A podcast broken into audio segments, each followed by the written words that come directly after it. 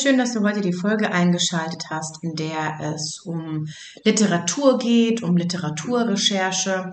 Und zwar darf ich dir gleich nach der Einleitung hier eine Coaching-Einheit mit Joris ähm, nochmal anhängen. Ich habe mit Joris bereits das Orientierungsgespräch durchgeführt und wir haben jetzt ähm, vorgestern unsere erste richtige Coaching-Einheit gehabt, wo wir sein Thema jetzt etwas spezifiziert haben ähm, es kam allerdings so gegen Ende des Coachings die Frage auf, ob die Literaturrecherche, so wie Joris sie gerade betreibt, ob die, sie denn angemessen ist, beziehungsweise ob sie den Rahmen sprengt. Und ähm, da hänge ich dir gleich einen ganz wichtigen Abschnitt an.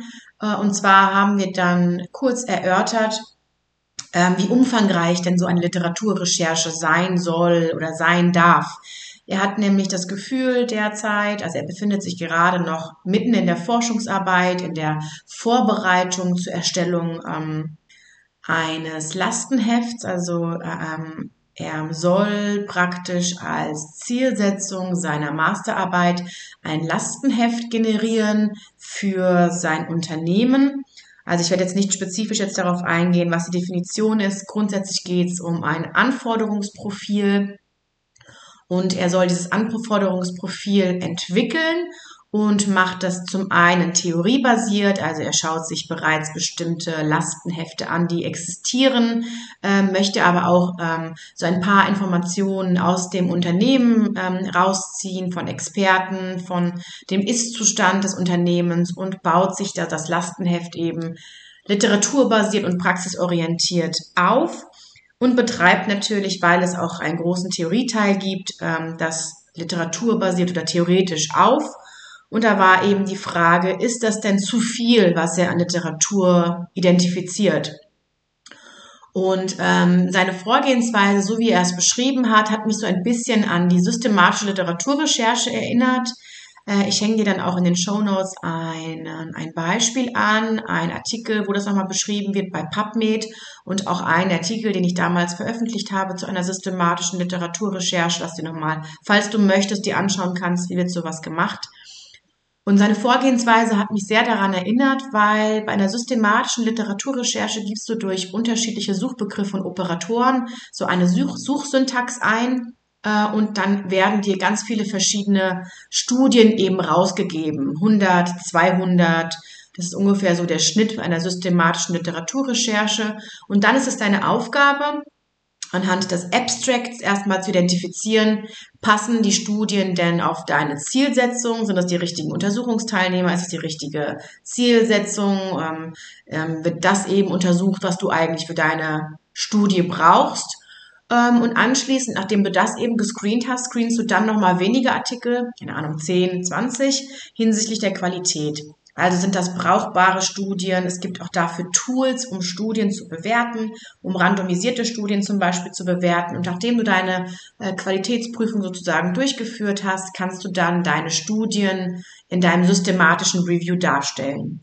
Und Joris beschreibt das eigentlich sehr schön, dass er auch immer ganz viele Studien hat und sich anschaut anhand des Titels, ah, das könnte passen, ähm, legt sie dann praktisch raus und schaut sie sich nochmal ein zweites Mal an und merkt dann, hm, ach, irgendwie vom Abstract her passt das doch nicht. Ich behalte die Studie aber trotzdem nochmal, aber geht nicht weiter auf die Studie ein. Und da war er erst verunsichert, ob diese Vorgehensweise denn sinnvoll ist und ich habe ihm dann gesagt, dass es derzeit zum aktuellen Zeitpunkt, wo er gerade mitten in der Literaturrecherche ist, sogar total sinnvoll ist, so vorzugehen, weil man ein breiteres Feld dadurch ähm, ja schafft. Man hat ganz viele Studien, die man zumindest mal überfliegt, die man aber dann als nicht adäquat für die eigene Zielsetzung erachtet. Und das ist eben aus meiner Sicht ein gutes Vorgehen, ein systematisches Vorgehen, um eben verschiedene Studien zumindest mal angeschaut zu haben, aber dann zu merken, das passt nicht für meine Studie. Und äh, ich möchte gerne diesen Ausschnitt mit dir teilen und bin froh, dass Joris auch zugestimmt hat, dass ich das machen darf, damit du dann auch für dich einfach nochmal ein besseres Gefühl haben kannst, ähm, dass du so wie du Literatur be gerade betreibst oder Literaturrecherche gerade betreibst, dass es richtig ist und ja, ähm, wie gesagt, ich habe auch Joris noch mal im Ausschnitt gesagt, dass man das vielleicht nicht kurz vor knapp machen sollte. Wenn man jetzt gerade dabei ist, das Ganze zu finalisieren, sollte man sich nicht in der Literaturrecherche verlieren. Aber wenn man eben noch im Anfangsstadium ist, dann ist es absolut berechtigt und sogar sinnvoll. So, somit hänge ich dir jetzt einfach den Ausschnitt mal an und wünsche dir ganz viel Spaß dabei und hoffe, du kannst für dich auch ganz viele Informationen daraus ziehen. Falls du weitere Fragen hast, findest du meine Kontaktdaten ebenso in den Show Notes.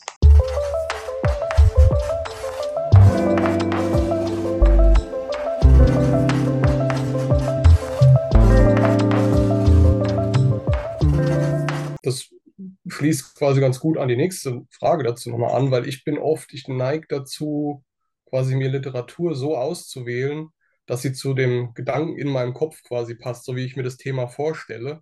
Mhm. Danach suche ich Literatur aus, aber ich la lasse mich manchmal nicht so leiten von dem, was da ist und daraus quasi was zu bilden, sondern quasi ich, ich suche dann so Sachen raus, die sich für mich gut anhören in dem Moment und für meine meinen Gedanken, den ich zu dem Punkt, zu dem, zu dem schriftlichen Punkt habe, quasi am besten passen würde.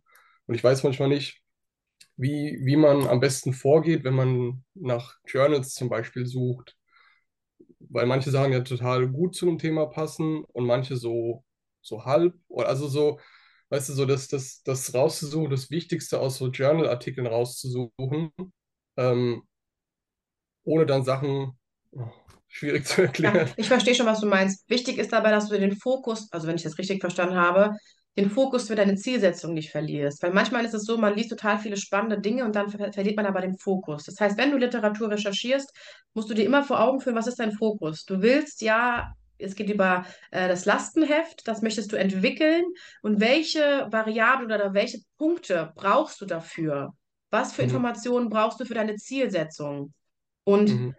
Im Grunde baust du deinen theoretischen Hintergrund einfach erstmal auf und dann musst du sowieso nochmal schauen, was kommen da für Ergebnisse raus. Und du kannst ja Mhm. im Grunde in deinem Diskussionsteil wenig darüber diskutieren, wenn du im theoretischen Hintergrund dazu nichts gesagt hast. Mhm. Also das musst du Mhm. sowieso nochmal abgleichen. Also wichtig ist, dass du nicht plötzlich anfängst, ähm, Literatur zu suchen, wenn du eben über dieses aufbauende Schema gehst, dass du guckst, ein Artikel, was haben die unten für Quellen benutzt, dann ist es manchmal so, dass du auf ein ganz anderes Thema irgendwann kommst und ganz viel Zeit verloren hast und ganz viel recherchiert hast, was gar nicht mit deiner eigentlichen Fragestellung zu tun hat, mit der Zielsetzung. Mhm. War das die Frage oder ging es um was anderes? Dann müsstest du nochmal Ja, so, spezifizieren. so ein bisschen, ja, genau. Also es ist, ich habe manchmal das Gefühl, ich, also ich habe jetzt auch, keine Ahnung, für einen Punkt sozusagen, einen Literaturpunkt, gefühlt 30 Quellen, so 30 irgendwelche Studien, einfach so, was, was hängt mit, mit Energiemanagement zusammen. Einfach erstmal alles rausgezerrt und habe ganz wenig bisher davon gelesen, weil immer ich dann, dann den Abstract lese und dann, ja, das kommt so ungefähr, aber irgendwie passt es auch nicht, aber ich lasse es mal da, suche mir eine neue Studie und gucke, okay, ja, es hört sich auch wieder so in der Richtung an, aber habe immer so das Gefühl, ich sammle dann ganz viel, aber kann davon einen Bruchteil nur überhaupt in irgendeiner Form nutzen. Ist ja irgendwie auch logisch, weil man natürlich immer erstmal vom Groben ins Feine geht. Aber Genau. ich habe das Gefühl, ich verliere mir sehr viel Zeit dabei, weil ich das so unspezifisch, unstrukturiert angehe, das Ganze. Also das hört sich, also äh, jetzt, wie du es so beschreibst, hört sich das aber sehr sinnvoll an, weil wenn du jetzt betrachtest, so eine systematische Literaturrecherche, da gehst du über diese Suchfelder, die Operatoren, hast dann, im, wenn du optimal, optimal arbeitest, so 200, 300 Artikel, die du raussuchst, dann wäre der Mhm. nächste Schritt Screenen, also du schaust dir das Abstract an und filterst durch das Abstract dann raus, passt nicht thematisch, könnte passen, so wie du gesagt hast, aber ich weiß noch nicht genau, lass ich mal drin. Und danach kommt die tiefere Analyse, die tiefgründigere, auch mit Qualitätscheck. Also ist es repräsentativ, ist es eine repräsentative Studie, falls du sie brauchst, ist sie kontrolliert und so weiter. Und daraus ergeben sich vielleicht zehn Studien, die du im Endeffekt nutzt. Mhm. Also das Mhm. Vorgehen ist schon sinnvoll, ähm, Mhm. ist halt zeitaufwendig, aber ich würde jetzt so vom Bauchgefühl, von dem, was du gerade beschreibst, schon sagen, dass es sinnvoll ist, was du gerade machst, weil damit hast du einfach ein breiteres Feld und du hast das Risiko nicht, dass etwas flöten geht.